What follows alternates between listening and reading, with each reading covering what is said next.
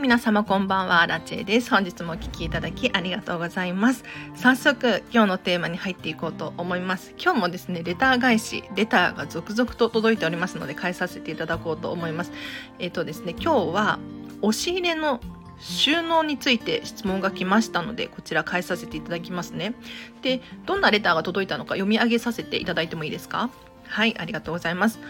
押し入れの襖を外してオープン収納を目指しています。押し入れの下段で3段の引き出しタイプのプラスチックのケースを使っているのですが気に入らないのです。新しいものを買うか迷っていますが使えるものはまだ使うべきですか？という質問が来ました。ありがとうございます。いいですね。オープン収納を目指しているんですね。素敵ですね。はい。ということで今日はこれポイントありますのでぜひぜひあの参考にしていってほしいなと思います。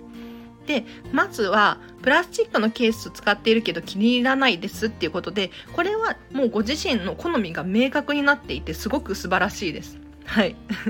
で押し入れの収納ってすごい困るんですよ。あの日本の昔ならではのねあの奥行きがあって高さもあるあの収納のことだと思うんですけれど。なので押し入れの中にやっぱりこういった3段の引き出しタイプのボックスを入れたりとかあとポールハンガーを入れたりとかすることによって高さをうまく利用する奥行きをうまく利用する。これは非常にポイント高いです。ただこのプラスチックの3段のケースが気に入らないんですよね。うん。で新しいものを買うか迷っています。っていうことなんですけれどあの迷いましょう。でこれ迷う私が言う迷うっていうのは買うことを迷ってほしいんですよ。えっ、ー、と、買うこと前提で探し始めてください。はい。あの、今すぐに買い替えるのは難しいかもしれないんですけれど、ゆくゆくは買い替えることを前提に、今使っているプラスチックのケースよりも、よりときめくもの、ここの押し入れの中に入っていたら、美しいなっていうふうに思える、そうだな、引き出しだったりとか、うん、箱だったりとかケース何でもいいんですけれど是非調べてください。もう今画像検索したらいろいろ出てきますよ。うん、Amazon とかもね探していればたくさん関連動画関連動画とかね出てくると思います。なので今日のポイントなんですけれど新しいものを買うか迷っていますっていうことで是非新しいものを買うこと前提で例えばサイズだったりとか、うん、色形いろんなものが存在するので買うこと前提で前向きにちょっと探していってほしいんですよ。でねこれ探し始めると結構迷いが生じると思います。というのもあの自分の好みにしっくりくるものってなかなか出会えなかったりするんですよね。でもしかしたら質問者さん今もうなんとなく目星がついているのかもしれないんですけれどサイズだったりとかしっかり測ってほしいなと思います。これはあのシンデレラフィットですね。を目指してほしいんですけれど。というのも収納のサイズを間違ってしまうとあのゆくゆくサイズが合わなくなっていったりするんですよ。これ伝わってるかな？あのお片付けを進めると物の物量がどんどんどんどん減っていくんですね。でお片付けに磨きがかかっていくとある程度で物量って落ち着くんですよ。だからお片付けが完璧に終わった段階で押し入れの下の収納ボックスこれを買ってほしいんです。だからまだお片付けが完璧じゃない、まあ、なんとなく終わっているんだけれどもっと磨きがかけられる。っていう段階ではもしかしたらその収納ボックス買って今入れているものを移し替えたとしてももっと物の量が減る可能性があるんですよ。だから今日ポイント2つなんですけれどまずは新しく買い直す前提でもうすでに探し始めちゃっていいかなって思います。ただゆくゆくはもしかしたら物量が減る可能性がありますのでちゃんと自分の持っているものの量。これをですねしっかりと把握してそれが収まるサイズのもの。押し入れの下に入れられるもの。引き出しでも箱でも何でもいいんですけれど是非サイズ感これ間違えないように買ってほしいかなって思います。参考になりましたか？どうかな？あのこんまりメソッド的にはですねお片付けの最後の最後の最後に収納に手をつけるんですよ。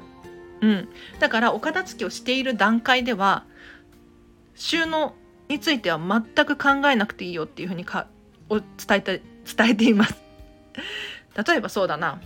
うん小物のお片付けをしているんだけれどどこに戻そうかなって悩むじゃないですか。でもとりあえずここに入れておきましょうっていう感じでお片付けを進めていくんです。で最後の最後にですねなんかしっくりこないなっていうものに関してどんどんどんどん場所を入れ替えていくんですよ。でなんで最後に収納を考えるのかっていうとお片付けをすると物量がどんどん減っていくんです。ちょっと先ほどから何度も言っているんですけれど物の量っていうのは自分にしっくりくる 量っていうのがなんとなく分かってくるんですよ。お片付けを進めるごとに。はい。なので、ある程度いくと結構落ち着いてくるんですよ。物量が。私もあのミニマリストなんですけれど最近はもうこれ以上増えたり減ったりはしないかなっていうところまで来ましたね。うん、でここまで来るとようやくちゃんと自分がこれくらいのサイズの収納があればいいなしっくりくるなぴったりだなっていうのが分かってくるんですよ。そうじゃなくってごちゃごちゃしているからじゃあ収納買い足そうと思ってそのごちゃごちゃ溢れちゃっているものをそのとりあえず収納の箱に入れるかもしれないけれど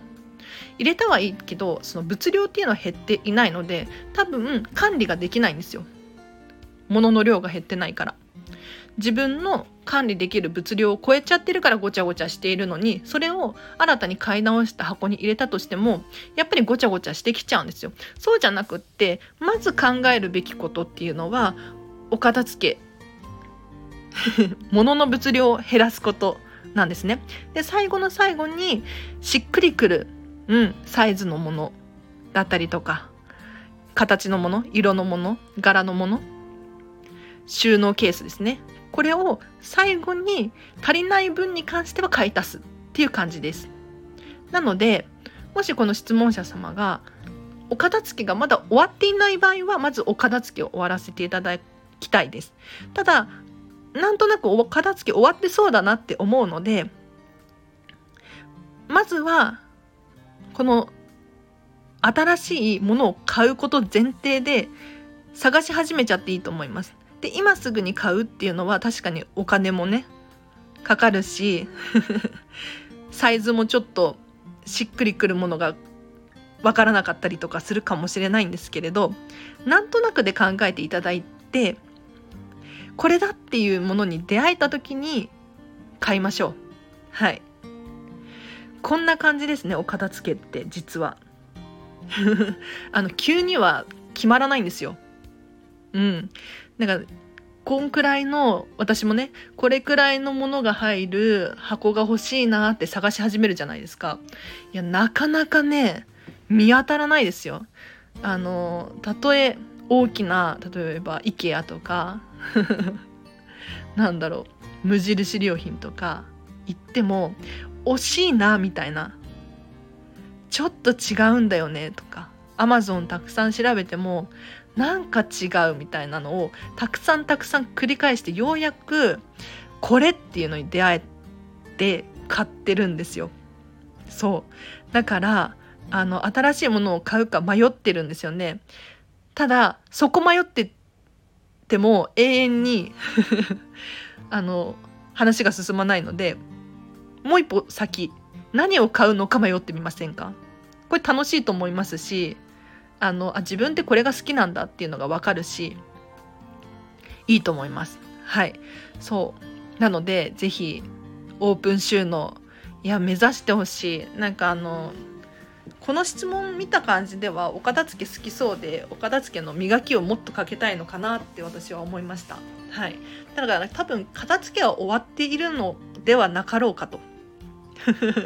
もうなんかねときめき感度がすごい高そうなんですよ。プラスチックのケースが気に入らないっていうのが分かってるんですよね。あのお片付けが本当に分からない人って自分が何が好きなのか嫌いなのかも分からなかったりするんですよ。これ本当に不思議なんですけれど。うん。なのであの質問者様できると思います。うん。どんどん自分のお部屋がね美しく楽しくなるのを想像していただいて変えていくことを前提にじゃあどうやって変えたらいいかなっていうのを探してみるといいと思います。今日実は美容室行ってきたんですよ。うん、で美容師さんがね結構自分で色を塗り替えたりとかあと壁紙張り替えたりとかするタイプだっていう風に言っていたんですね。いやすごいなと思って いや私もやりたいとかって思って壁紙とかをねちょっと調べ始めようとしてるんですがあのもしこのプラスチックのケース確かに気に入らないかもしれないんですけれど何か、うん、カバーできるもの例えばそうだな。それこそ張り紙貼ってみる壁紙貼ってみたりとかあとは切り抜き貼ってみたりシール貼ってみたりとか色を塗り替えてみたりとかできるのであればそれでもいいかもしれないです。うん、あと私がよくやるのはですねそのプラスチックの箱だったりなんか可愛くないなって思うものがあったら自分が好きで使っているスカーフをかぶせてみたりとか風呂敷かぶせてみたりとかあとは着物の帯とかかぶせたりとかしますね。うん、あのこれ昔やってたんですけれど多分このどうだろうな。なんかテーブルクロスみたいなイメージです。うん、テーブルクロス引いたりする方わかると思うんですけれどテーブルクロス変えるだけで印象が全然変わるんですよね。だからそのプラスチックのケースの上から何かこうかぶせてあげるだけで全然イメージが変わると思います。だからそうだな。可愛い紙をね貼り付けてもいいと思うし 布をかぶせてあげてもいいと思うし結構いろんな工夫をされている方いますのであのプラスチックのケースを捨てるのが抵抗あるっていう場合はもしかしたらちょっと今お家にあるもので可愛くねリフォームじゃないけれどリなんて言うんだ？ちょっと手を入れてみてもいいかなって思います。はい。なので今ねなんか貼って剥がせるシールとかいろいろ売ってますよ。本当に。だからもうチョキチョキって切り取ってペタペタって貼るだけで結構あの様になる。たりするのでそういうのを探してみるのもいいかもしれないですね。ちょっとあのお金と相談かもしれないんですけれど是非あのできることたくさんありますよ。ちょっとここから雑談なのでっていうかさっきからもうずっと雑談なんですけれどおすすめの本があります。えっとねこれこんまりさんも昔おすすめしてて私買ってあすごくいいなと思った本なので本当におすすめなんですが三輪明宏さん三輪様の「おしゃれ図鑑」っていう本ですね。後でリンク貼っておくのでチェックしてみてほしいんですがこの三輪様の「おしゃれ図鑑」っていう本の中に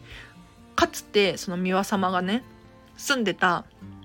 あの古いアパートのイラストが載ってるんですよ。ただこの古いアパートなんかその 1K みたいなもう昔ながらの古いあのお家を想像してみてもらったらいいと思うんですけれどその宮様が若かった時にね全然お金もなくってっていう時の話ですよ その時のイラストがめちゃめちゃおしゃれなんですよ。お部屋の中が。でどんな風におしゃれだったかっていうと例えばそうだな床は畳でなんだ壁は木の板でみたいな普通の古いアパートだったんだけれど三輪様はもう床にこう美しいなんだろうな布？美しい布って言ってもあれですよ。なんかどっかから安く買ってるとかって言ってましたね書いてあった気がする。なんか布を自分のお気に入りの柄の布を床にこう引いてでさらに安くね買った中古のタンスを自分でピンクにこう塗り替えてでそこに自分で作ったこうリボンリボンですよをタンスにこうペタペタ貼ってでさらに雑誌の切り抜きとかでなんか俳優さんだったり女優さんだったりの切り抜きをですねなんかあのそれこそ押し入れの襖のところにこう貼ってでカーテンとかも 美しいのを使作ってとかなんだろうもうこれが本当に衝撃的だったんですよ。でこんまりさんも衝撃的だったっていうふうに言ってたんですね。で人って工夫次第であこれだけお部屋の中身変えることできるんだって思って。すごくないですか？なんか畳のお部屋がなんかもうお城のお部屋の一部みたいなそんな風におしゃれに見えたんですよ。だからもしかしたらよくよくたくさんたくさん考えることで今持ってるものだけでももしかしたら自分らしさおしゃれな感じになるかもしれないですね。うん、なんか私の場合はそうだなお気に入りのスカーフとかをこう壁に貼ったりとかしてますね。うん。スカーフおしゃれじゃないですか。でもただあんまり使わないんですよね。どうしようかなと思った時に壁にあの貼って剥がせる両面テープみたいなので貼り付けたらそれだけでなんかアートっていうか絵の代わりになっておしゃれになったりとかするので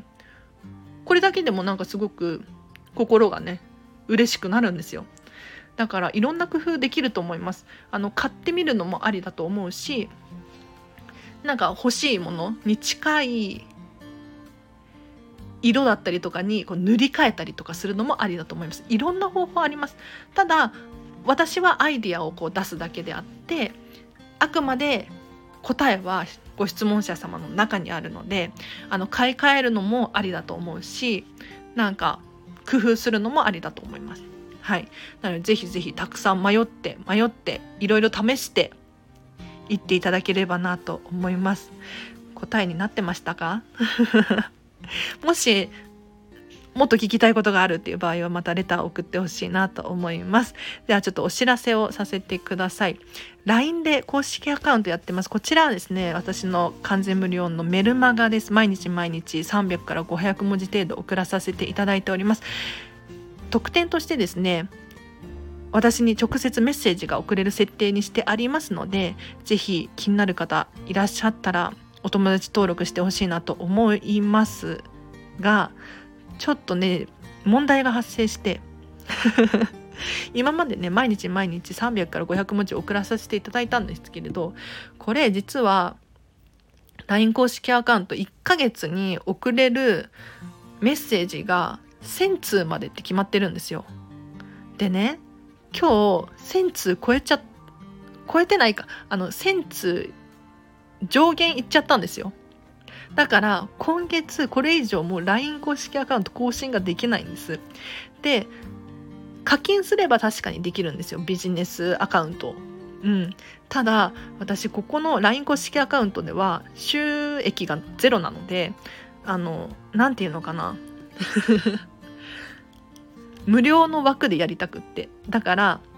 ちょっと今後方針考え直しますあの毎日毎日送りたいんですよ。あのお片付けに関するヒントだったりとか生活に役立つことを今までは送ってたんですけれど最近ちょっとお友達が増えちゃってあのお友達が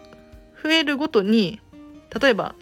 30人かける30日40人かける30日ではレターの数が違うんですよ。メッセージの数が違うんです。だから